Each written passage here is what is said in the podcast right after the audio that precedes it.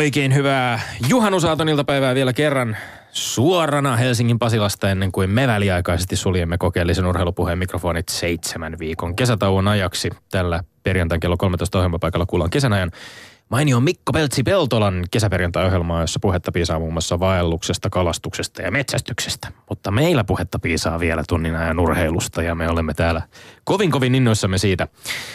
Tiesittekö te muuten, mikä on Suomen vanhin yhtäjaksoisesti toiminut urheiluseura? Minä en nimittäin tiennyt ennen tätä viikkoa, että se on seura nimeltään BSF, Segelföreningen i Björneborg.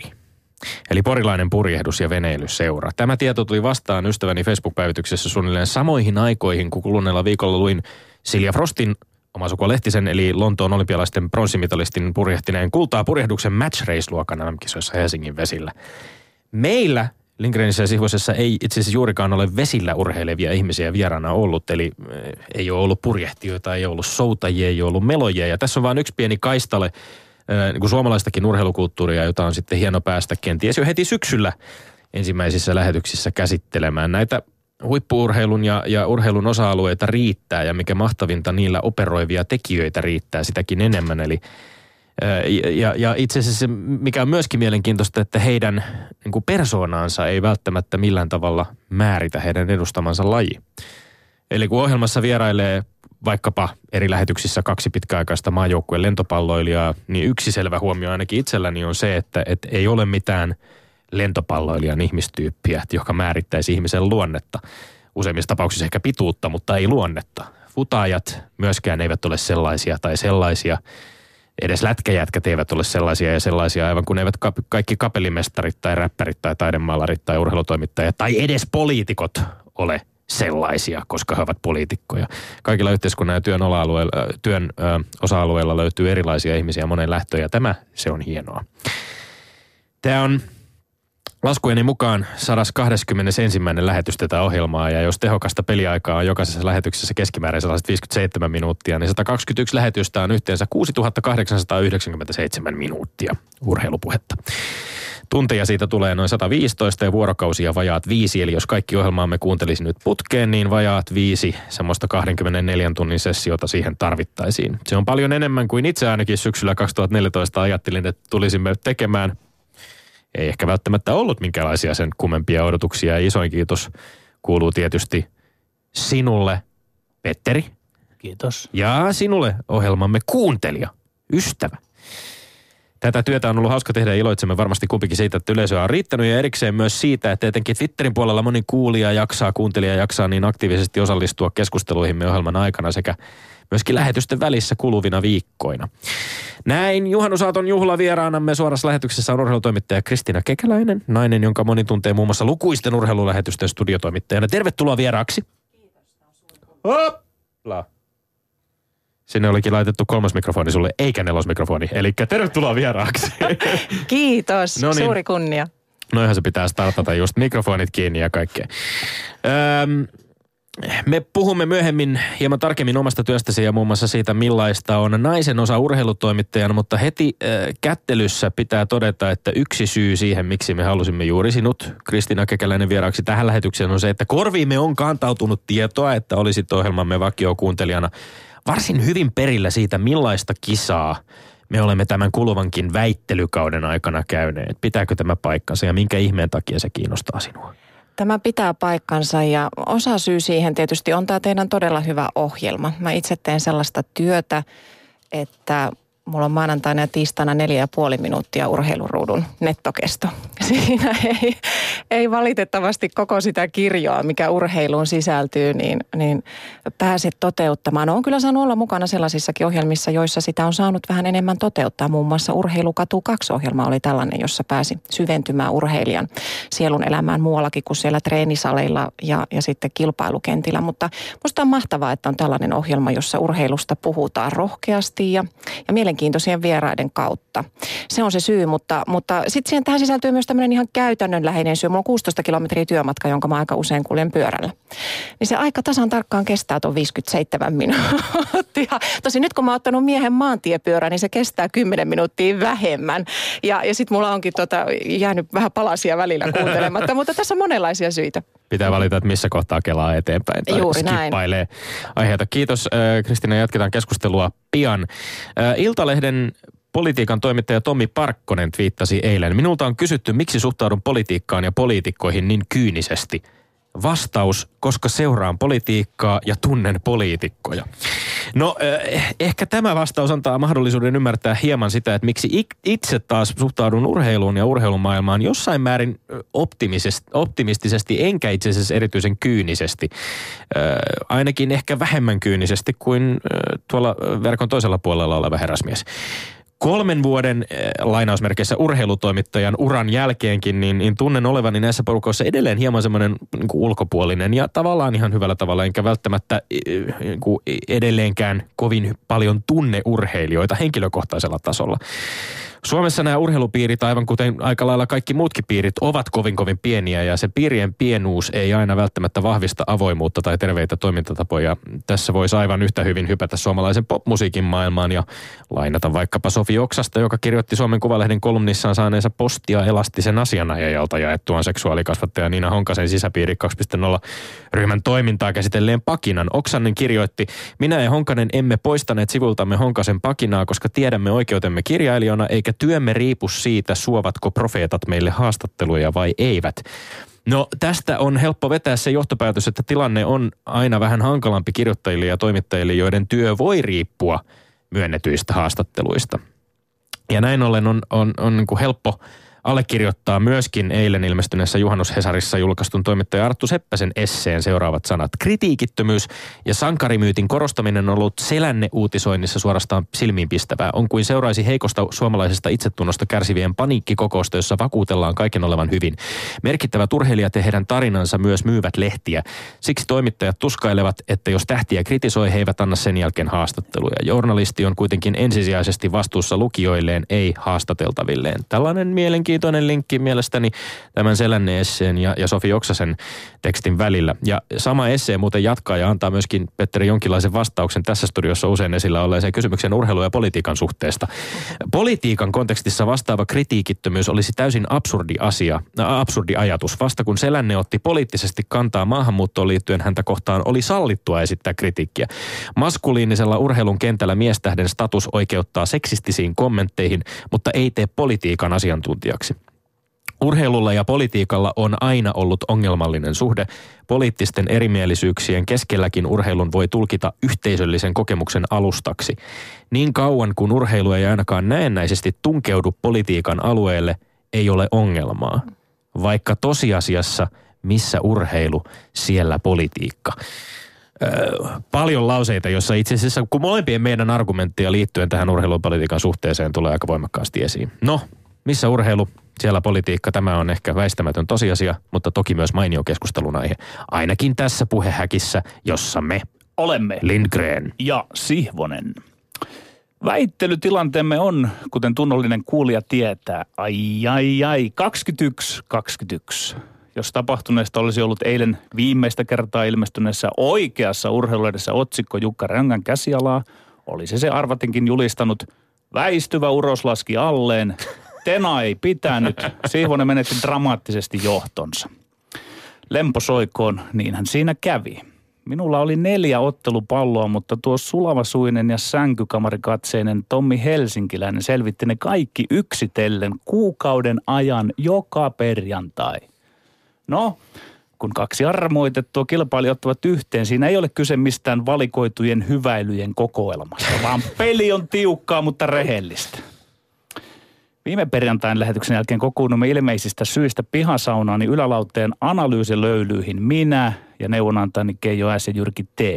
Se ei ollut hätäkokous, totesimme vain, että hallitseva mestari Lindgren on yksinkertaisesti ollut hyvä viime aikoina.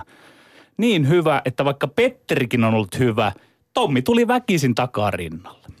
Se on selvää, ettei nyt kun käsillä on oikea makupala, finaalien finaali, Riitä kummankaan osalta mikään kodikas keittiölörpöttely. Panos on maksimaalinen ja niinpä Yleisradio osoitti todellakin meille sitä mukaan myös talosta parhaan mahdollisen väittelytuomarin tuon Kristiina Kekäläisen, joka harva se ehtoo vierailee kuulijan olohuoneessa näköisellä muun muassa siinä urheiluruudussa. Syrjäkäreen katsoen huomasin tuon kekäläisen työstämän Excel-taulukon, johon hän ilmeisesti kirjaa nyt huomionsa. Hyvä niin, ei ainakaan sattuman pitkä karvainen käsi ratkaise tänään kolmannen kauten mestaruutta. Lindgrenillä hänen mesturuksia on miehustallaan jo kaksi. Ja tuosta kyltymättömästä ilmeestä päätellen hän hakee kolmatta. Mutta minä panen hanttiin. Tässä pitää tulla ylitse Vanteran kroppani, jos mieli voittaa. Maastavetoni ei ole ihan legendaarisen Seppo Rädyn luokkaa, mutta viikon ajan melkein päivittäin kävin nostelemassa minäkin ohjelman mukaan, joka on 6 kertaa 3 kertaa 6 kertaa 65 170 kiloa penkkipunnerusta, maastavetoa, pystypunnerusta, rinnallevetoa, kulmasoutua, takakyykkyä, kerrahyppynarun ja nyrkkeilysäkin. Sen sijaan, että olisin tankannut Aristoteleen retoriikkaa, valmistin itseäni tuota kisali Lindgrenia vastaan voimailemalla. Ja kävi tässä miten kävi. Hän, joka aina aamuisin vetää elämänkelloni vieterin, lupasi, että minua odottaa joka tapauksessa Hamptonissa niin kutsuttu rintamamiehen paluu kaikin ja korkeimmin ylävivahtein. Yleisradio on päättänyt koetella kykyjämme tänään seuraavilla kolmella väitteellä, johon kuhunkin on varattu kellosta kolme minuuttia, jotka sitten Kristiina Kekäläinen tuomaroi lahjomattomasti. Yksi. Jalkapallon Confederation Cupin ottelussa on kokeiltu videotuomarointia. Toimiiko systeemi? Kyllä vai ei? Kaksi. Futiksen mestarien liikan ja Euroopan liikan TV-oikeudet Suomessa siirtyvät ensi vuonna Moorelle ja MTVlle kolmen vuoden sopimuksella. Hyvä vai huono uutinen? Ja kolmas, olympiakomitean yleisurheilun lajiryhmä vastaava Mika Lehtimäki työskentelee Lontoon MM-kisojen aikana TV-kommentaattorin Eurosportilla.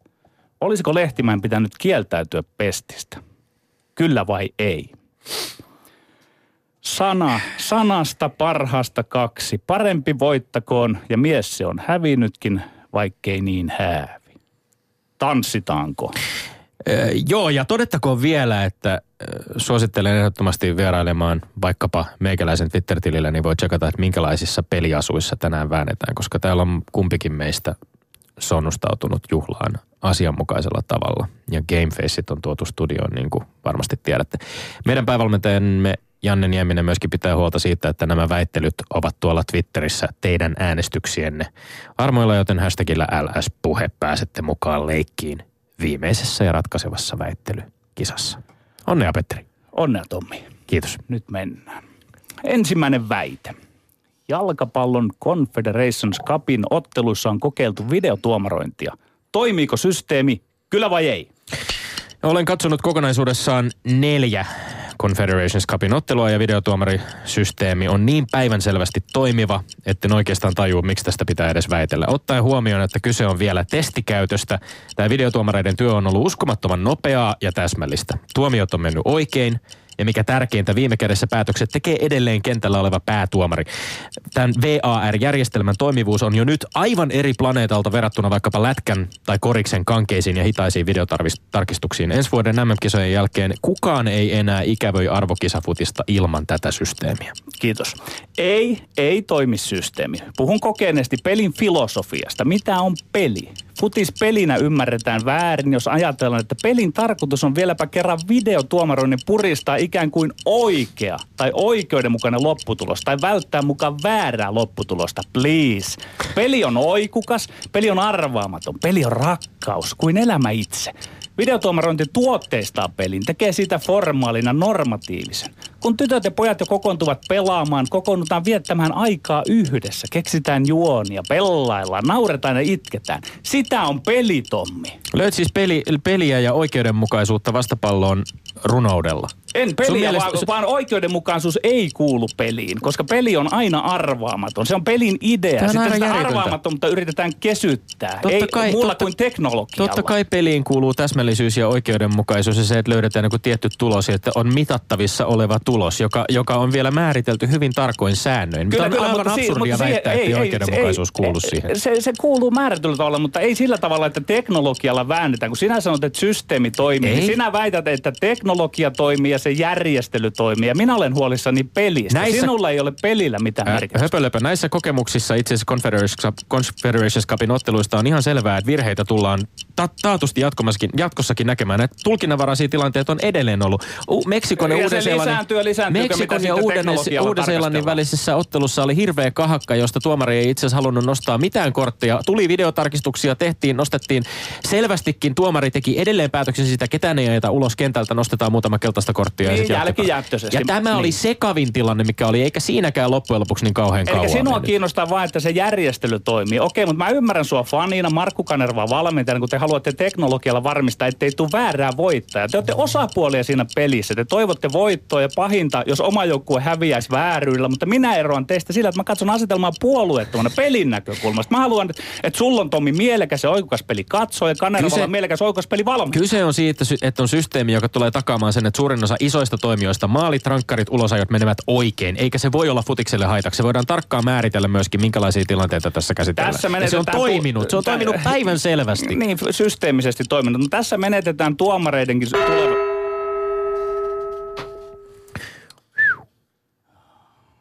Ai numero kaksi. Mennään kakkoseen. Mennään suoraan kakkoseen. Ei selittely. Joo. Kaksi. Toinen väite. Futiksen mestarien liikan ja Euroopan liikan TV-oikeudet Suomessa siirtyvät ensi vuonna Seamorelle ja MTVlle kolmen vuoden sopimuksella. Hyvä vai huono uutinen? Huono uutinen. Ei siksi, että mestarien liigan futis katoaisi maksukorttien taakse. Osa peleistä näytetään myös MTV-vapailla kanavilla, näin on sanottu. Eikä siksi huono uutinen, että Ylen olisi pitänyt kynsin ja hampain pitää kiinni tsempäristä. Mestarien liiga ei kuulu mielestäni olennaisesti julkisen palvelun ohje- ohjelmatoiminnan piiriin. Tämä on huono uutinen siksi, että Seamorin kaappauksen myötä suomalaisten futislähetysten monimuotoisuus kaventuu.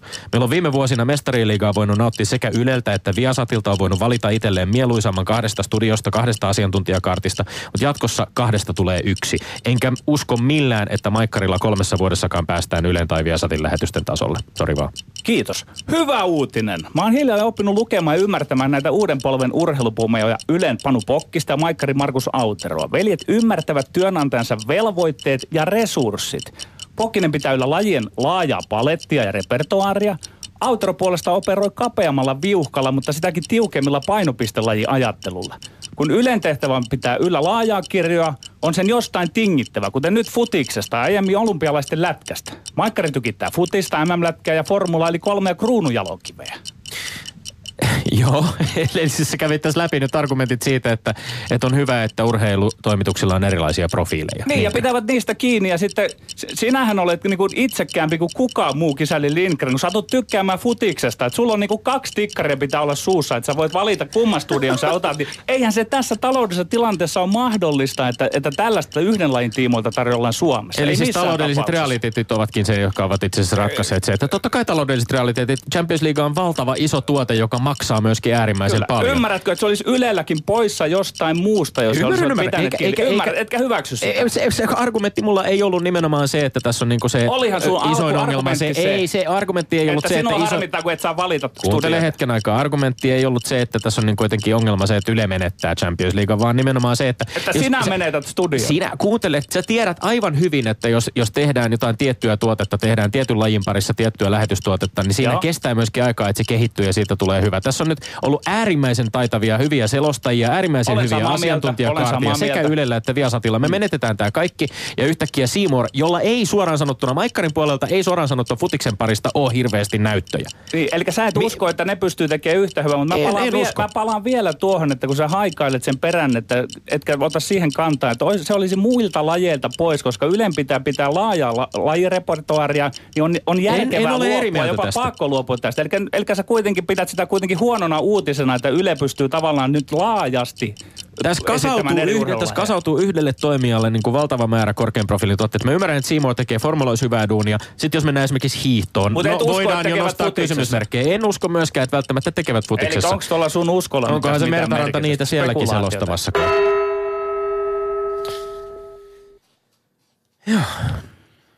Kolmas väite. Olympiakomitean yleisurheilun lajiryhmä vastaava Mika Lehtimäki työskentelee Lontoon MM-kisojen aikaan TV-kommentaattorina Eurosportilla. Olisiko Lehtimäen pitänyt kieltäytyä pestistä? Kyllä vai ei? Väitän, oho, meinas lähtee varas lähtö. Väitän, että ei olisi pitänyt kieltäytyä. Lehtimäki ja hänen työnantajansa eli olympiakomitea tietää varmasti parhaiten, ovatko työtehtävät Eurosportin TV-kommentaattorina hyödyksi vai haitaksi Lehtimäen työlle yleisurheilun lajiryhmä vastaavana. Totta kai tämä lomana jaksotettu TV-pesti, se näyttää vähän hassulta, mutta jos uskomme Mika Kojonkoskea, ja miksi emme uskoisi, jonka mukaan Lehtimäki ei olisi muutenkaan ollut lähdössä paikan päälle Lontoon kisoihin, niin miksi olisi haitaksi, että hän Suomesta käsin seuraa ja kommentoi televisiossa kisoja, eli käytännössä näkee kaikki kilpailusuoritukset. Kyllä, olisi pitänyt kieltäytyä. Politiikasta on tuttua, kun painotetaan sitä, että asiat ovat sitä, mille ne näyttävät. Olympiakomitean touhu ei näytä miltään kantilta hyvältä, ja tämä taas lisää tahran siihen kilpeen. Mika Kojan, Kojonkoski höpisee, että menkö Lehtimäki lomallaan kommentaattoriksi. Lehtimäki puolestaan perusteli Yleltä lähtöön tarpeellaan vihdoin pitää joskus lomaa. Nämä olympiakomitean huippuhuiputtajat kärsivät jonkinlaista kroonisesta hybriksestä, jossa musta selitetään valkoiseksi kirkkain silmiin. Olympiakomiteat puuttuu häpyä urheiluasioiden suhteen. Mites oliko tässä nyt Kari-Pekka Kyrö vai Petteri Sihvonen, joka oli kirjoittanut argumentit? Ee, minä osaan ajatella siinä, missä moni muukin viisas urheiluajattelija. No esitänpä tällaisen kysymyksen. Yleisurheilun lajiryhmä vastaaviahan on kaksi. Lehtimäki, jolla on vastuulla heitot, hypyt, ottelut, pikajuoksut sekä myöskin Olli-Pekka Kärkkäinen, jonka tonttina on kestävyysjuoksu ja kävely. Jos oot Kari-Pekka Kyrön kanssa selkeästi samaa mieltä siitä, että Lehtimäen pitäisi olla esimerkiksi paikan päällä Lontoossa, niin sä tiedät varmaan myöskin, että onko Kärkkäinen lähdössä Lontooseen. Ei, ei, ei, tässä on nyt tosta kysymys. Joo, ollenkaan. eikä, tässä on myös siitä kysymys. Mä tiedän, koska mä kysyin asiaa suoraan Olli-Pekka Kärkkäiseltä. Hänkään ei ole lähdössä Lontooseen. Kuka On menee tai ei on-. Tässä on on nyt että Mä menen siihen ytimeen, mistä on kysymys. Mika Lehtimäki esiintyy omassa asiassaan, kun hän kommentoi MM-yleisurheilua. Sen tähden valmentaja eikä etenkään valmentajien valmentaja saa eikä voi olla studiossa tai selostajan rinnalla asiantuntijana. Lehtimäki on ollut taitava kommentaattori. Tuon lisäarvoa Kyllä. tavallisille katsojille, mutta hän rikkoo urheilun kirjoittamaton sääntö, kun hän esiintyy omassa asiassa. Ja aina tavalla tai toisella sivuaa yleisurheilussa omaa tai jonkun toisen valmentajuutta, oman maan tai toisen maan valmentajuutta, Suomen tai toisen maan yleisurheilun tilaa. Mikä ongelma tässä on? Siis ei voi, Mikä ei, se ongelma on siinä? Siis ei, ei, voi mennä, ei, ei voi valmentaja voi arvostella toista valmentajaa ja etenkin kun se oma pesä ei ole tällä hetkellä niin sanotusti ihan kunnossa, niin hän on väärässä paikassa siellä ottamassa aina On, suoraan onko, onko, tai konkreettisia, onko konkreettisia esimerkkejä siitä, että hän on tällaista suoraa arvostelua esimerkiksi siis, siis esittänyt? kaikki se puhe, kun hän sanoo, että tuo urheilija, tuossa urheilija hyvin, tuo tuossa Sä sanot, huonosti. että hän on tulee taitava TV-kommentaattori ja sit- sit sä Kyllä, vähättelet hänen asiantuntemusta hän- tai hän- kykyä hän, siihen. Hän palvelee hienosti suurta yleisöä, mutta urheilun sisällä se on se kirjoittamaton sääntö, että valmentaja ei voi arvostella toista valmentajaa, eikä... Ja hei, mä otan tuon esimerkin. Urheilun sisäiset säännöt tapahtuu On- jatkuvasti. Minä otan nyt nopean rautalangan. Minä olen arvostellut muita urheilutoimittajia tehnyt siinä rajun virheen. Olen esiintynyt omassa Oho. asiassa. Niin ymmärrätkö tätä kautta sen, että näin ei saa tehdä? Raju virhe, kiinnostavaa. Jos siis Lehtimäki haluaa kesälomallaankin tehdä leipätyöhönsä liittyvää ylimääräistä työtä, niin missä on ongelma? Eikös hän juuri ilmoittanut, että hän ei, halua, hän ei enää halua olla Ylellä, kun hän haluaa viettää kesää?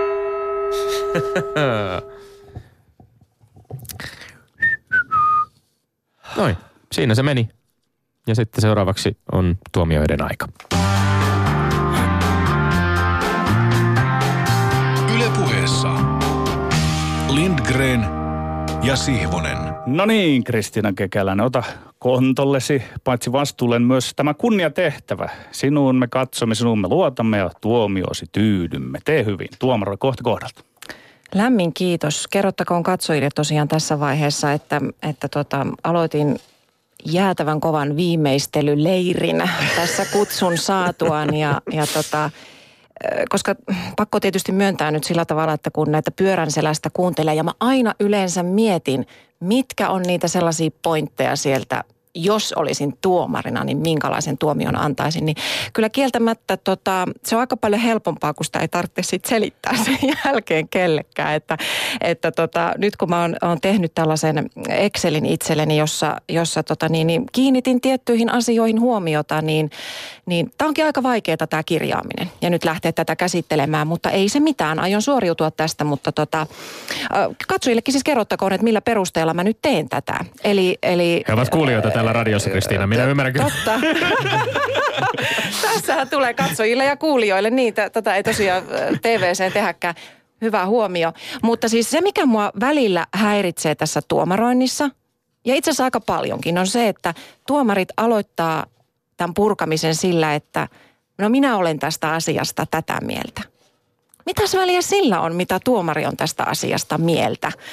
Koska silloinhan voisin vaan sanoa, että olen sitä mieltä, että että kumpi teistä niin kuin onnistuu olemaan kanssani samaa mieltä, mm. se ratkaisee. Kun sillä ei pitäisi olla mitään merkitystä. Niin väittelyhän siinä tapauksessa muuttuu tavallaan itsessään ihan merkityksettömäksi. Juuri näin, niin, niin mä tein itselleni sen takia tällaisen Excel-taulukon, jossa mä halusin, että mä poimin sieltä ne teidän pääväitteet, millä te lähdette niin kuin liikenteeseen tässä pelissä. Sitten mä jaottelin itselleni tällaiseen kolmeen. Perustelut, minkälaisia perusteluja te käytätte, minkälaisia retorisia keinoja, koska argumentointi nämä perustelut on siis eri asia kuin retorinen keino. Sitten mä dikkailisin siitä, että te käyttäisitte vielä vähän enemmän tällaista todistusaineistoa, niin kuin tavallaan sen, sen tueksi, ettei, ettei siitä tulisi sellainen mutufiilis. Sitten mä romutan tämän kaiken sanomalla, että mä jaan myös bonuksia Antti Niemi-tyyppisesti, että jos Ferrari, Ferrarin hintalaatuisuhde on huono, niin sekin voi ratkaista. Tai se, että Petterillä ei ole TVtä. Mutta nyt voin kertoa, että yhdessäkään väittelyssä ei tullut bonuksia. Ei Tää- tullut tää on- bonuksia. Ei tullut Hyvä, bonuksia hyvä. nyt, mutta tota niin, niin Tämä on, on siis nyt tämä mun perusta. Miltä kuulostaa? Se kuulostaa uskomattoman mietityltä, poikkeuksellisen hyvää valmistautumista ja pohjaduunia myöskin, mutta nyt jännittää oikeastaan niin Ja paljon, että ei tässä tuntuu oikein pysty. turvalliselta. Tuntuu Mä- tavallaan turvalliselta. Kyllä. Mä tuota huomaan, että te, te olette, molempien posket ovat hieman punehtuneet, joten, joten olette antaneet kyllä kaikkenne. Mutta silti mä sanoisin vielä sellaisen yleisen äh, huomion kaikista näistä kolmesta väitteestä, että mä jäin kyllä kaipaamaan tunnetta. Ihan kaikissa. Te, olisiko nyt tämä pieni jännitys, mikä teiltä on vienyt sen, että te olitte hyvin niin kuin valmistautunut, mutta, mutta se, että te olitte aika rauhallisesti täällä studiossa, ei sellaista paloa ehkä siinä, että molemmat haluaisi nyt pelata tietyllä tavalla varman päälle. Ehkä me ymmärrämme tässä urheilijoita myös siellä ratkaisun Tämä on, hetkellä. tämä on kiinnostava huomio, koska sen on aika helppo allekirjoittaa. Että kyllä tässä on erilainen lataus ja sitten se ehkä, että jos tässä nyt niin kuin kolme kolmen väittelyn erää otettaisiin, niin ehkä sitten siinä viimeisessä erässä olisi jo vähän eri, eri meininki. Mä taas tulkitsin niin tuossa, kun hyvin tunnen tuon vastapäätä istuvan nuoren miehen, että hän otti sen eräänlaisena retorisena konstina ja jopa tämmöinen miiminen konsti, että veteli aika tuossa niin kuin mestarin, hallitsevan mestarin elkeen Te rauhallisesti. ette oikein uskaltaneet lähteä haastamaan, koska mulla on myös tässä Excelissä kohta siirtymät. Jaa. Miten siirrytään, niin tänne tuli hyvin vähän merkintöjä kohtaan siirtymät. Te olitte todella kilttejä toisianne kohtaan. Joo. Joo. Mutta lähdetään No, purkamaan tätä nyt mone- kuitenkin. Kyllä, mutta mä kulmasta. halusin tehdä tällaiset yleiset, ö, yleiset huomiot, jotta kuuntelijoilla on helpompi seurata ehkä, uh. ehkä tuota, tätä hommaa. No niin, jalkapallon Confederations Cupin otteluissa on kokeiltu videotuomarointia. Toimiiko systeemi kyllä vai ei?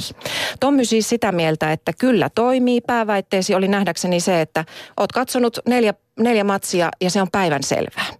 Ja, ja Petteri lähti taas tälle omalle aika tyypilliselle mun mielestä linjalle tähän filosofiaan siis, mikä on peli.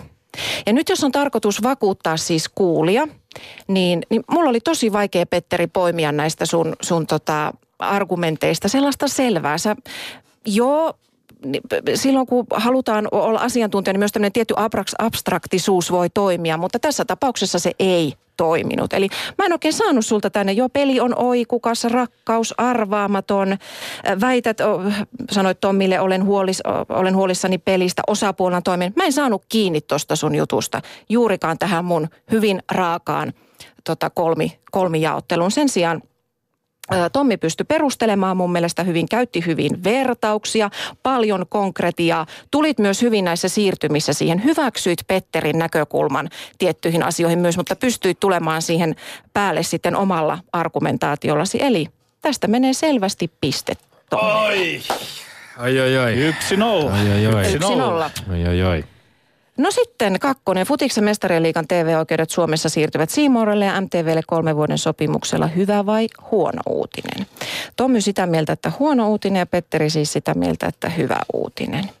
Öö, Tommy, odotin sulta sitä pääväitettä. Siinä kesti aika luvattoman kauan ennen kuin se tuli. Ei siksi, ei siksi huono uutinen, ei siksi huono uutinen. No missä se nyt on? Sieltä se taisi lopulta kuitenkin tulla. Monimuotoisuus katoaa, oli se pääväite. Kyllä. Eikö näin? Kyllä.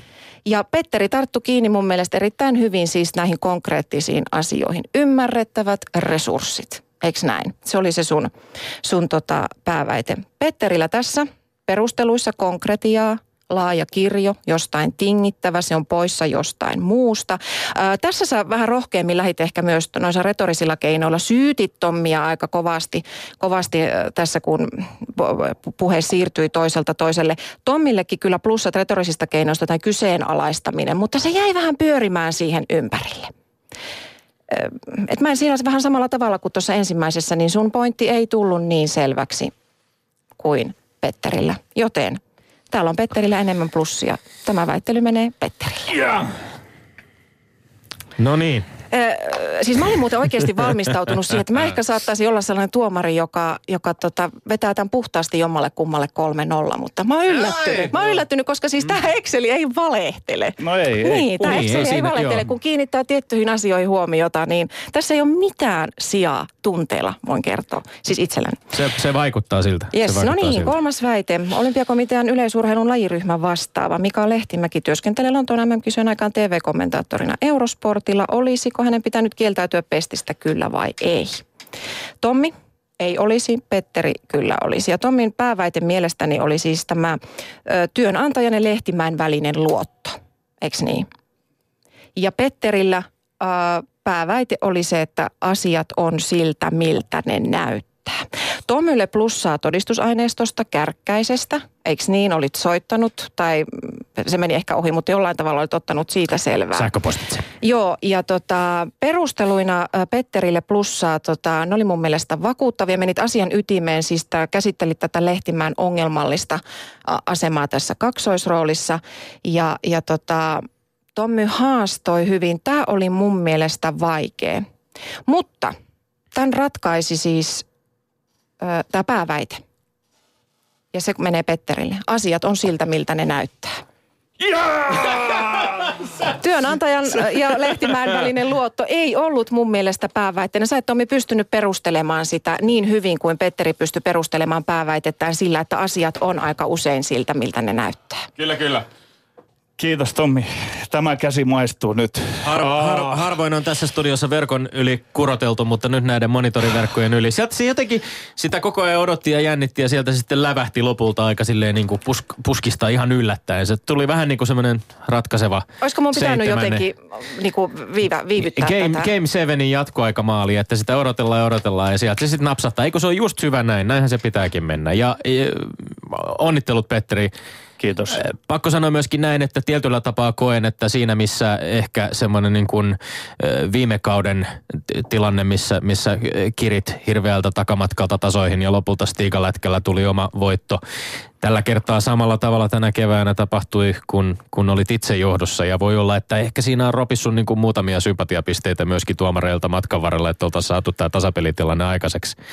Joten koen kyllä, että tämä voitto menee ihan oikeaan osoitteeseen ja parempi on tällä kertaa mestari. Kiitos Tommi näistä varsin lämpimistä ja viisasta sanoista. Ja sitten kyllä tässä sanattomaksi vetää tuo tuomarointi, että, että siinä oli kiistatta kyllä nyt sellaista sopivaa Excelin makua, että nyt ei tunteet ratkaise tätä. Mutta saanko vielä kysyä sinulta, Kristina Kekäläinen, että kun olet meitä kuunnellut, käydään tämä vaikka lyhyesti läpi, niin miten tuossa niin matkan varrella, mistä argumentointitavoista olet Lindgren osalta pitänyt ja mistä et ja sama minun osalta? No mä ihan ensimmäiseksi ajattelen sitä, että, että mä pidän tästä teidän tietynlaisesta, ja mä, on, mä tiedän, että kaikki ei ole tästä samaa mieltä, mutta mä oon tästä sitä mieltä, että musta se on hienoa ja kuulijan kannalta niin kuin miellyttävää, että te ihan selkeästi vedätte tässä yli jollain tavalla, mutta ette kuitenkaan liikaa, että se, se olisi kiusallista kuunneltavaa. Mä, mun mielestä on hienoa, että te olette valmistautunut tähän ja mä nautin Mä nautin tästä väittelyosuudesta enemmän kuin teidän vieraista, just sen takia, että te olette panostanut tähän juttuun ja se on mun mielestä kiva ja sopivalla tavalla vedätte yli. Mutta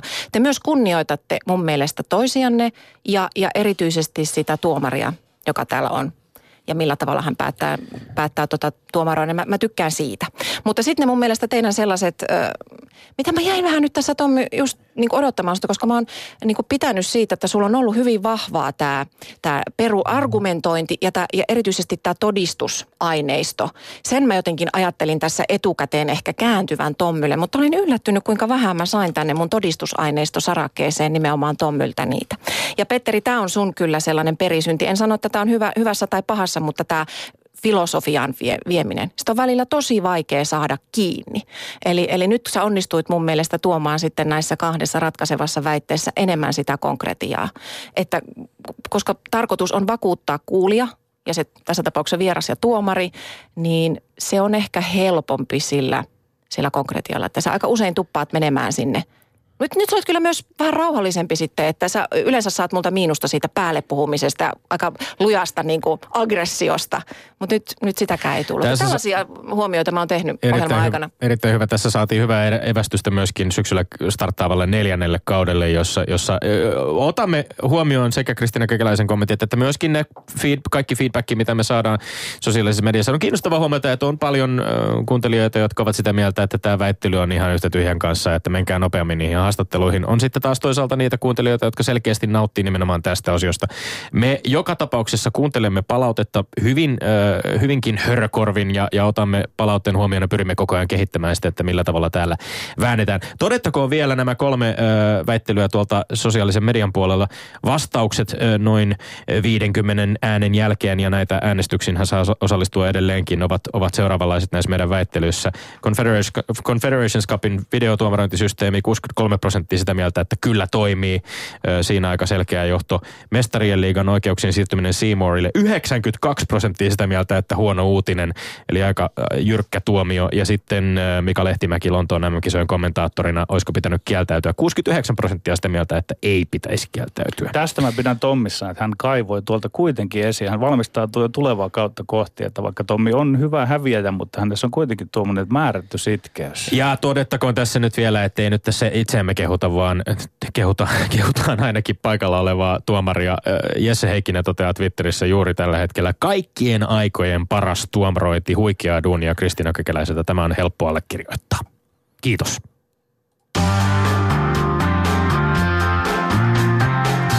Ylepuheessa Lindgren ja Sihvonen. Kristina Kekäläinen, urheilutoimittaja. Istut nyt studiossa kahden feministin kanssa ainakin olemme tuon Lindgrenin kanssa sellaisia pro-feminismi-miehiä. Lähdetään perkaamaan aihetta nainen urheilujournalistina. Miten sinä olet kokenut, onko urheilujournalismin ala jotenkin sukupuolittunut? Millainen on naisen asema alalla ammatti-ihmisen? Aina kun mä kuulen tämän kysymyksen, niin mä ajattelen mielessäni, että, että miksi? Miksi taas? Tämä pitäisi mun mielestä olla mikään enää keskusteluaihe. Ehkä tämä oli 20 vuotta sitten. Mutta mikä ettei sitä voidaan keskustella, mutta mä voin aika rehellisellä ja syvällä rintaäänellä sanoa, että mulle siitä, että mä oon nainen tällä alalla, ei ole mitään hyötyä, jos ei mitään haittaakaan. Tämä on mun henkilökohtainen mielipide.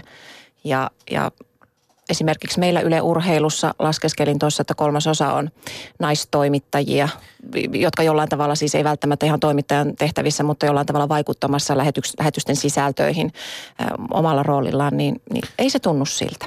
Niin, kolmasosa, se tuntuu tavallaan suhteellisen... Vähemmältä kuin 80 prosenttia eurosta. No siis joo, mutta siis eh, tiety, tietyllä tapaa ehkä sitten, jos lähdettäisiin miettimään sitä, että minkälaiset ovat äh, ruutuajat, profiilit, se mi, miten niin kuin merkittävissä asemissa ehkä sitten urheilutoimittajana Ylelläkin ollaan, niin kuitenkin se joukkue on suhteellisen harvalukuinen. Mm. Itse asiassa jos tarkastellaan vaikkapa kirjoittavia urheilutoimittajia, niin tuntuu, että se on ehkä sillä puolella niin kuin vieläkin harvalukuisempi. Tällä hetkellä tulee mieleen totta. vaikkapa Johanna Nurling tai Jelena Leppänen Ilta- ja urheilusanomista. Ja, ja tosiaan siis Ylellä onhan toki niin kuin sinun lisäksi aika, aika näkyvissä rooleissa on Petra Manner, on, on, on Niina Vanhatalo, mutta edelleen tämä ala on niin kuin aika miehinen ja, ja mm, ehkä, ehkä minun mielestäni se kysymys nousee ihan aiheellisesti sen takia, että et, et onko, niin kuin, onko jotain sellaista syytä, joka estää nimenomaan naisia niin kuin, äh, nousemasta tiettyihin rooleihin. Äh, Ei ole minun mielestä estämisessä, mutta jos mä ajattelen nyt vaikka omaa ystäväpiiriä, niin kyllä siellä valtaosa naisista on sellaisia, joita urheilu ei kiinnosta. Ja tälle alalle on aika turha lähteä, jos ei tykkää urheilusta 24-7. Tällä alalla ei oikein voi tehdä muuta kuin seurata urheilua. Jos olet toimittaja, niin ehkä pystyt seuraamaan muitakin aiheita, mutta tässä pitää oikeasti tykätä urheilusta. Voisiko ajatella myöskin, että yksi syy siihen, minkä takia se urheilu ei välttämättä kiinnosta, on se, että sen diskurssi kokonaan kaiken kaikkiaan urheilun ympärillä on niin miehinen? En mä sitä osaa sanoa, koska siis miten niin? Siis se, että, että seuraat erilaisia urheilulajeja tai muuta, niin ei se mun mielestä lähtökohtaisesti ole, vaan pitää olla kiinnostunut urheilusta. Kyllä mä jotenkin se eniten tätä kautta näen, että, että siinäkään olisi mitenkään sukupuolittunut. Koska kyllähän sitä esimerkiksi, kun seuraa vaikka just Twitterissä, kun on menossa mestareiden liigan finaali tai, tai tällä tavalla näin, niin siellä on paljon naisia, jotka ottaa siihen kantaa. Että ei se mun mielestä mm, sukupuolikysymys siinä mielessä ole. Onko se älykkyyskysymys, niin kuin Petteri Sihvonen täällä kerran väitti tässä studiossa, että naisia ei urheilu niinkään kiinnosta, koska he ovat keskimäärin miehiä fiksumpaa sakkia? En mä näe sitäkään. Mä jotenkin aina nousee karvat pystyyn, kun puhutaan siitä, että että miksi pitäisi urheilusta raportoida tai miksi urheilu ei ole mitään yhteiskunnallista merkitystä. Päinvastoin urheiluhan liittyy, liittyy ka- kaikkeen ja, ja sillä tavalla, että me ollaan tässä kollegoiden kanssa aika paljon sitä niin kuin nimenomaan pohdittukin, että miksi monesti sanotaan sillä tavalla, että, on hienoa, kun tuntee poliitikot ja, ja, ja näin, mutta että se on jotenkin ok, että, että ei seuraa urheilua tai vaikka, että, että en tiedä kuka on Teemu Selänne, niin sillä aika usein jotenkin niin kuin kehuskellaan, mikä on mun mielestä tosi omituista sillä tavalla, että mä ainakin pidän sitä sellaisia ihmisiä, jotka eivät ole kiinnostuneita urheilusta jollain tapaa yksinkertaisina. Mutta tämä asetama on tässä nyt mielenkiintoinen, että me kaksi miestä ikään kuin yritetään saada sinut, sinut olemaan niin. ikään kuin takajaloa. Se et ole sitä. Mutta mä, mä olen oikeasti miettinyt, että uudistuakseen ja kehittyäkseen urheilujournalismin – alalle pitäisi saada enemmän naisia. Että jollain lailla naiset vois tuoda siihen semmoisen siitä vanhasta iänikuisesta miehestä diskurssista poikkeavan puhettavan. Näetkö tällekään mitään En mä oikein näe tällekään. Siis ymmärrän sen, että jos laitetaan mies tai nainen tekemään samasta aiheesta juttu, niin siitä tulee erilainen.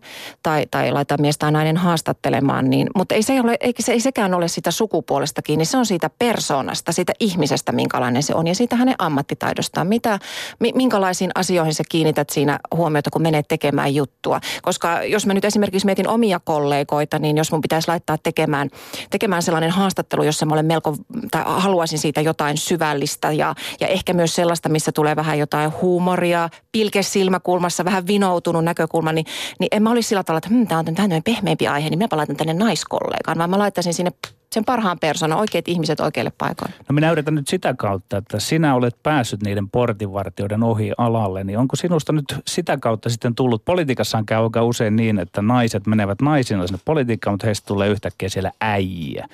Oletko sinä nyt tavallaan sitten niin kuin ostanut sen eetoksen, mikä siellä on olemassa? Voi, ja ilmeisesti siinä eetoksessa ei ole mitään vikaa, koska näin voimakkaasti todistat. Joo, ei, siis voi olla näin, että mä olen niin syvällä, että mä en näe näitä, näitä ongelmia, mutta tota, jos nyt ajattelen vaikka tätä mainitsemaani Urheilukatu 2-ohjelmaa, jonka kautta mä niin kuin rupesin omilta ystäviltäni saamaan, jotka ei seuraa urheiluruutua tai, tai hiidon maailmankappia, jossa me siis tapasimme tosiaan urheilijoita niin kuin heidän pois sieltä kilpakentiltä ja treenisaleilta. Niin mä rupesin saamaan ystäviltä paljon, että hei, joo, että tämä on, on tosi kiva ohjelma, koska mä pääsen jotenkin tota, äh, enemmän sen urheilijan iholle siinä ja on kiinnostunut sellaisista asioista toisin kuin se, että paljonko se juoksee ja, tai, tai minkälainen suoritus se sinällään on. Ja hei, tämän ohjelman tuottajana oli mies.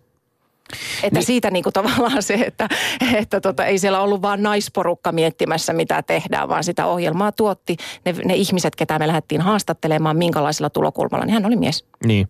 Aika usein kuitenkin kuulee myöskin niin kuin melko vahvasti sukupuolittunutta puhetta urheiluselostuksissa tai toimittajan kirjoittamissa jutuissa, mutta mä, mä myönnän sen myöskin, että toisaalta jos ajattelee tätä vähän pidemmällä perspektiivillä, niin kyllähän eteenpäin on myöskin menty. Toimittajat, urheilutoimittajat myöskin ovat enemmän tietoisia siitä, että minkälaisia reaktioita esimerkiksi tietty vahvasti sukupuolittunut puhe tai tällainen herättää. Mutta jos nyt otetaan esiin vaikkapa tämä tapaus Teemu Selänne, josta, josta oli Helsingin Sanomissa essee, ja, ja jossa puututtiin esimerkiksi siihen, miten, miten Teemu Selännettä mediassa kohdellaan, tai miten Teemu Selänne esimerkiksi tässä Supertähdet-ohjelmassa, tai, tai voi, voi niin kuin todeta olevansa esimerkiksi hauskalla tavalla sovinisti. Ja, ja jollain lailla niin kuin ajatellaan sitä, että miten tällaisiin niin kuin ne, ne hahmot, ne, ne jalustalle nostetut suuret urheilusankarit – ovat kuitenkin niin kuin pääsääntöisesti miehiä. Ne ovat hyvin suurelta osin miehiä. Niitä, niitä ihmisiä, joita myöskin sinä haastattelet. Mm. Totta kai meillä on niin kuin naisia urheilutähtiä myöskin, joita, joita urheilujournalistit haastattelee ja käsittelee, mutta se on sekin maailma, johon se katse huomio kohdistuu – on äärimmäisen miehinen ja miesurheilun niin kuin voimakkaasti hallitsema. Niin eikö tässä tavallaan ollenkaan tule toisaalta myöskään se kokemus, että, että, että, että niin kuin naisena ihan jo kokemusperäisesti siitä, että miten miehiin tai naisiin suhtaudutaan eri, eri ammateissa, eri töissä, niin sinulla no. on jotain niin kuin annettavaa tai sanottavaa. No joo, juuri kun Petteri, Petteri sanoi sen, että tota, asiat on siltä, miltä ne näyttää, niin, tota, niin mä oon silti sitä mieltä, mä nyt ihan vastaanko mä suoraan kysymykseen, jonka esitit, mutta tota, se, että mun mielestä esimerkiksi naisurheilutoimittajien erityinen tehtävä ei ole pitää naisurheilua esillä. Se on, se on mun mielestä jotenkin niin kuin niiden urheilijoiden, seurojen, liittojen tehtävä, jos niin kokevat. Ja, ja mun mielestä se tota, julkisuus tavallaan ansaitaan sillä kiinnostavuudella. Niin, ja itse asiassa mm. samalla tavalla voisi ei ajatella... Sukupuolella, mm. Ei sukupuolella, mm. Niin, ehkä, ehkä se on, voidaan t- tavallaan myöskin ajatella, että – onko nimenomaan sen naisurheilijan, onko vaikkapa Eva Wallströmin tehtävä samassa pöydässä istuessaan puuttua johonkin Teemu Selänteen sanomisiin, jos ne, jos ne tuntuvat niin kuin särähtävän korvaan tai olevan sovinistisia, vai pitäisikö nimenomaan mies urheilijoiden yhtä lailla kuin mies toimittajia myöskin tällaisessa tilanteessa jotenkin älähtää tai nostaa ääntään? Niin, No jos... Täällä me yritämme. Äh, joo, mulla on, vaikea, mulla on vaikea siis tarttua tähän just tähän supertähtiin, koska mä en ole kattonut sitä. Mä eilen näin sen, näin sen tota Teemu Selänteen äh, jutun, mutta en ehtinyt sitä siis lukea, niin mä koin olevani hieman niin kuin heikoilla vesillä nyt ei tästä jäädä, puhua, ei siihen puhuakseen. mutta, mutta mun mielestä se, mistä me voitaisiin ehkä, ehkä puhua, siis missä tämä tää tota, sukupuoli jollain tavalla tulee esille, on siis tämä selostaminen. Eikö niin? Kyllä. Ö, että, että sehän valtaosin, vaikka sitten kun mietitään kuitenkin meidän selostajia, niin meillähän on aika paljon, tai no paljon ja paljon, mutta jonkun verran naisselostajia. Mutta siellä se mun mielestä ö, tulee selkeämmin esille kuin tässä toimittamisessa – Kansainvälisestikin voidaan niin. varmaan todeta, että, että naisselostajien määrä on, on, tai joukko on äärimmäisen harvalukuinen. Miksi näin on sinun mielestäsi? No mun mielestä tota, ja, se, ja nyt puhun myöskin itsestäni, koska en ole sitä työtä tehnyt, mutta ensi vuonna olen niihin saappaisiin hyppäämässä. No. Eli, eli tota niin, niin, alan selostaa uintia. Okei, kiinnostavaa. Joo, kyllä. Hannu-Pekka Hännisen suurien saappaiden jälkeen. Wow. Olen, olen nyt 12 vuotta alalla oltua, niin koen, että olen valmis kokeilemaan tätä ja hyppäämään tälle, tälle puolelle. Ja tota, t- t- on, tässä on varmaan siis sellainen yksi niin kuin tärkeimmistä syistä on se, että, että naiset ylipäätään pitää, pitää tota rimaa tosi korkealla siihen, mihin ne lähtee. Että, että se jälki pitää olla hyvää. Taso ja itsekritiikki on siis aika korkealla. Ja, ja tota, naiset ei välttämättä usko ehkä itse niin helposti siihen, että, että osaisi tehdä. Et jotenkin, tämä on nyt tietysti kärjistettyä, mutta sille, että miehet menee ja kokeilee, mitä sitten, jos tässä epäonnistuu, mutta nainen miettii aina sitä, että, että entäs jos mä epäonnistun. Koska mulla on hyvä konkreettinen esimerkki tästä, kun te pyysitte mua tänne vieraaksi, niin mun ensimmäinen ajatus oli se, että miksi ihmeessä? Miksi ihmeessä ne haluaisi tänne? Sitten mä laittoin viestin kollega Tapio Suomiselle, joka myös on ollut täällä teidän vieraana ja tuomarina, että mikä sulla oli fiilis, kun sä sait kutsun? Sellainen, että, että miksi ne mut sinne haluaa, vai sanoa, että hei, siistii mennä. Niin onko tämä nyt sitten itsetuntokysymys Niin on tavalla? myöskin. Joo, koska siis se, että tota, kritiikkihan on kovaa. Mm. Uh, urheilu, urheilujournalismi ylipäätään on se, että tulee paljon palautetta. Ihmiset, on, ihmiset aina löytyy joku, joka tietää asian jostain, jostain paremmin. Ja meillä taas pitää hallita aika iso kirjo. Kyllä. Ei välttämättä yhden spesifin lajin kaikki asiat historiasta nykypäivään ja kaikki rönsyt, mitä siihen liittyy. Niin, niin sitä pitää oppia mun mielestä sietämään tosi Ky- paljon sitä, sitä kritiikkiä, jos vaikka ajatellaan sitä, minkälaista kuraa Marianne Miettiselle tuli, tuli tota niin, jalkapallon EM-kisojen niin, niin tilanteessa, jossa hän oli aivan äärimmäisen no, hyvin näin. valmistautunut juuri ja asiantunteva. No onko tässä nyt ehkä, ehkä sitten kuitenkin kysymys siitä, että ne, ne odotusarvot ovat niin erilaiset sukupuolesta, äh, niin kuin sukupuolen perusteella, koska, koska itse jotenkin koen, että tässä selostuskysymyksessä on myöskin paljon sellaisista opituista kulttuurisista malleista kyse, tai siitä, että me olemme jotenkin oppineet tai tottuneet siihen, että se meille seuraa pitävä, asiantunteva, jollain tavalla rauhoittava ääni, joka siellä selostuskopissa on, On. on miehen ääni. On se varmasti juuri näin. Ja sitten se, että nainen tosiaan jotenkin tuntuu, että haluaa olla superhyvä ennen kuin se asettuu jotenkin alttiiksi. Sitten mun, yksi kollega mun mielestä sanoi tosi hyvin, mun pitää oikein kirjoittaa se ylös, että kun tämä, selostus on sellaista, jota ei voi harjoitella julkisuuden ulkopuolella, niin, niin moni väistää sen tilaisuuden, vaikka sitä tarjottaisiin. Sä et voi minnekään niin kuin yksin mennä. Tai voithan sä nyt kokeilla, mutta eihän se ole sama asia.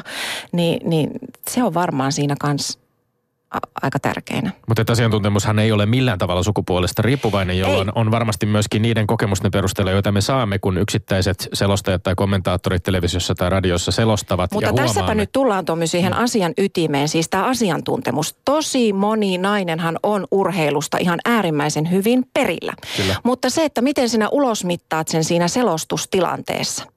Saatko sä sen kaiken tiedon, koska siis kuitenkinhan se, mitä aika moni haluaa, on siitä se tunnelma ja se fiilis, minkä se selostaja luo. Ni, niin jos et sä vaan ole sellainen persona, joka osaa rakentaa sen, vaikka sä tietäisit kaiken, koko sen historian, just kaikki nämä rönsyt, ja sit sä kerrot sen kollegalle, mieskollegalle, joka tulee siihen, niin se vaan menee ja hoitaa. sen. Esimerkiksi kun mä ajattelen vaikka Niki Juuselaa tai, tai Jussi Eskolaa, jotka on mun mielestä niin kuin aivan mestarillisia tässä, ja mä oon seurannut molempien työtä aika tarkkaan, niin ne vaan menee sinne ja hoitaa sen. Siinä on joku tämmöinen, ja sitten nainen menee kaikkien niin kuin niiden papereiden kanssa ja valmistautuneena ja on soitellut ja, ja näin, eikä sano, että nyt aina nainen, mutta jos mä ajattelen vaikka itseään, niin mulla on tosi iso haaste siinä, että mä tiedän, että mä ymmärrän uinnista, mä oon seurannut sitä pitkään, mä oon harrastanut sitä itse, mä tunnen ne urheilijat, mutta miten mä pystyn pärjäämään siinä selostustilanteessa, en mä tiedä sitä vielä. Oma, oma, oma ajatukseni myöskin on se, että selostustilanne on sellainen, jota on aika vaikea harjoitella sitä, sitä reaaliajassa olevaa Se selostustilannetta. Ja että se kokemus vaikuttaa itse asiassa hyvin voimakkaasti. Tässä voitaisiin nyt nost- nostaa itse asiassa yksi äh, miespuolinen TV-kommentaattori, joka, jonka kohdalla minun mielestäni esimerkiksi on aivan päivänselvästi kokemuksen myötä ja siihen omaan paneutumiseen myötä tapahtunut ihan hirveä harppaus. Yleisradiolla Petri Pasanen on selostanut äh, TV-otteluita, on ollut Champions Leagueassa, on ollut nyt esimerkiksi näissä Confederations Cupin ottelussa. Alun alkaen, kun hän oli kommentaattorina, niin luvalla sanottuna aika epäselvää mutinaa, ei meidän oikein saada sanoista selvää, ilmaisu vähän kankeeta. Ihan eri planeetalta tällä hetkellä. Ja, ja, ja kokemus ja mahdollisuus tehdä sitä työtä on varmasti johtanut tähän. On, niin sitten mä juttelin itse asiassa tästä tuon hyvän kollegani Vanhatalon Niinan kanssa, joka on nyt useimmat alppikisat selostanut Kalle Palanderin kanssa, niin hänen kanssaan meillä oli, oli hyvät jutustelut aiheesta. Hän sanoi, että, että kyllä hänellä on sellainen olo, ja niin on myös he selostanut muuta, ammuntaa olympiakisoissa ja, ja kaikkea näin, mutta erityisesti tämä alppihiihto, niin kun otit tämän Petri Pasasen esille, joka on siis asiantuntijaroolissa siinä, mm. niin, niin myös tällaiset kombot ö, voi olla se, että jos Niina Vanhatalo selostaisi yksin alppihiihtoa, miltä se kuulostaisi, kun se, että hän selostaa sitä Kalle Palanderin kanssa. Eli, eli tämän tyyppiset asiat juuri, että oikea selostaja pitää löytää oikea asiantuntijan kanssa ja silloin kun se kemia toimii, niin silloin siitä syntyy priima lopputulos. Tämä ei ole enää haastattelu, tämä alkaa olla keskustelu, kun mä haluan kommentoida sen verran, että siis selostajan hommahan on siitä hankala, että itse asiassa siinä on aika mahdoton kovin hyvin sitä asiantuntemustaan päästä mm. esittämään. Että se, se on enemmänkin kommentaattorin homma. Ja sitten mun- arvio mukaan jollain lailla, että jos se miesselostaja ei ole kovin asiantunteva, hän on enemmän tämmöinen tuota tunnelman luoja, tyyppiluokkaa Antero Mertaranta lätkän parissa, niin siihen vaan jotenkin kuulijat suhtautuvat hyväksyvämmin ja löysemmin ranteen. Että, että, että ehkä me aletaan löytää nyt konsensusta siitä, että sisältäpäin ei ole, voisiko sanoa tämmöistä feminististä ongelmaa urheilujournalismissa, vaan yleisö on lopulta aika, aika sovinistista, ö, konservatiivista, Kyllä. mutta mehän emme sitä voi, se, se, se on laajempi ongelma. Niin on. ja sitten toisaalta miehet ovat tuottaneet sen diskurssin, mihin yleisö on sopeutunut. Ja sitten että mä oikein, oikein niin kuin funtsin tätä nyt niin kuin etukäteen, niin mä löysin myös tällaisen syyn, mikä ei välttämättä pidä paikkansa, mutta kun kärjistetysti sanotaan, että miehillä on nämä putkiaivot ja naisilla tippaleipäaivot, jossa mä nyt juuri tuon heitä tätä sukupuoli, sukupuolihommaa No sitten niin. näin esille, mutta tota, kun selostaminen on sellaista nopeeta, se tehdään just yksin aika usein, mennään eteenpäin, ei oteta kaikkea huomioon, vaan pitää vaan mennä ja pysyä siinä tilanteessa. Niin ehkä naiset sitten jotenkin haluaa mieluummin olla sellaisessa duunissa, niin kuin mäkin, että, että tuota, tehdä tällaisia niin kuin jotenkin joko juttuja tai pidempiä haastatteluja, jossa, tai poleemisia asioita, joissa sä pystyt ottamaan eri ihmisten tahojen näkökulmat huomioon, tehdä sellaista niin kuin syvällisempää journalismia tässä työssä. En mä tiedä, että oli, mutta että jotenkin se, se nimenomaan siinä niin kuin tilanteessa eläminen ja, ja sellainen, että hyväksyä se, että kaikkia puolia tässä en voi ottaa huomioon, vaan tämä on niin kuin mun tie, mihin mä menen. Tämä voi olla noissa aivoissa se ero, nimittäin mä olen käynyt paljon lätkämatseissa niinkin, että mulla on ollut lähipiirissä siinä naisia ja heidän tapansa katsoa sitä koko jääkiekko-ottelu tapahtumaan huomattavasti laajempi. He, he huomioivat paitsi pelin tarkasti myös sen yleisön reaktiot muuten. Ehkä tässä tullaan mm-hmm. nyt sitten siihen, että se rajaamisen ongelma voi olla siinä selostajalla on ja se, mitä Tommy sitten sanoi just tästä näin, että se vaikka kumpiko teistä sanoo, mutta juuri tämä, että, että, että mikä se on se, mihin katsoja on tottunut, koska hän on kuitenkin se, joka antaa sitten sen palautteen. Ja niin kuin mä sanoin, 12 vuotta mä oon ollut tällä alalla, nyt musta tuntuu siltä, että mä oon valmis. Mä oon niin kuin, että tavallaan se, se on myös tällainen itsetuntokysymys ja ammat, ammattitaitokysymys, että jos mä en niin kuin onnistu siinä duunissa, mä huomaan, että tota, ja, ja tulla katsojilta sataa kuraa, niin, niin sitten mä vaan totean, että okei, tämä ei ollut mun juttu, mutta tämä ei romuta koko mun ammattitaitoa. Mä oon silti hyvä niissä jutuissa, mitä mä oon 12 vuotta tehnyt, mutta tämä ei ollut mun palakakkuu tämä selostaminen. Mutta silti mä uskallan asettaa nyt näiden vuosien jälkeen itseni alttiiksi tälle. Si- sivusit jo aikaisemmin sitä, minkä, mistä muistaakseni puhuttiin myöskin Tapio Suomisen kanssa, että, että onko, niin kuin, äh, tulee aika usein varmaan sellainen toimittaja tällaisena yleisurheilutoimittajana, että et, et urheilujournalistina, joka tekee töitä todella monen lajin parissa ja monien lajien urheilijoiden parissa, ei koskaan niin kuin aika riitä ihan niin riittävän syvälliseen perehtymiseen kaikkiin lajeihin. Jonkinlaisen semmoisen niin kuin riittämättömyyden tunteeseen varmaan törmää joka, joka tapauksessa. Mutta nyt kun olet uintiselostajaksi siirtymässä elämässä selvästi varmasti aiot erikoistua vielä entistä syvemmin uintiin. Mitkä on ne muut lajit, jotka on lähimpänä äh, sinun sydäntäsi, Kristina Kekäläinen? Äh, no tietysti alppihiihto. Mä oon ollut nyt niissä, niissä kisoissa aika monissa mukana viimeisissä tuottajana myös, eli, eli päättänyt hyvin vahvasti siitä, että miltä ne lähetykset näyttää. Ja, ja sitten pesäpallo. Jos mä, mutta alppihiihtoakaan mä en ehkä lähtisi vielä selostaa, mutta mulla on nämä kaksi, että mä oon aina sanonut kintan 12 vuoden aikana, että jos mä jotain lähden selostaa, niin mä lähden selostaa uintia tai pesäpallo. Miksi? Siksi, koska mä koen, että, että ni, niissä mulla riittää se mun ammattitaito ja, ja se, se perehtyneisyys, mikä mulla siinä on. Mutta jääkiekko, jalkapallo, luoja varjele.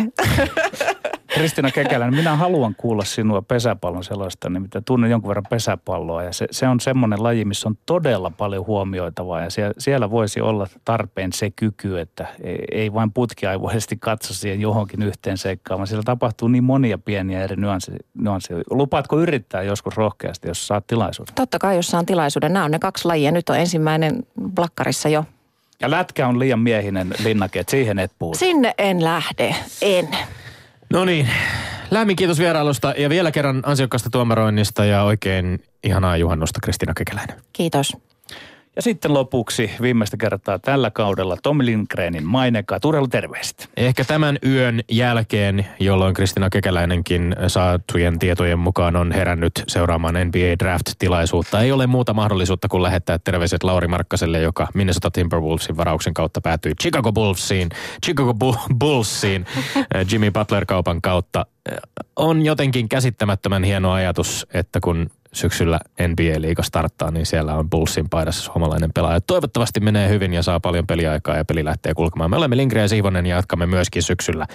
Kuulemiin! Kuulemiin! Ylepuheessa Lindgren ja Sihvonen.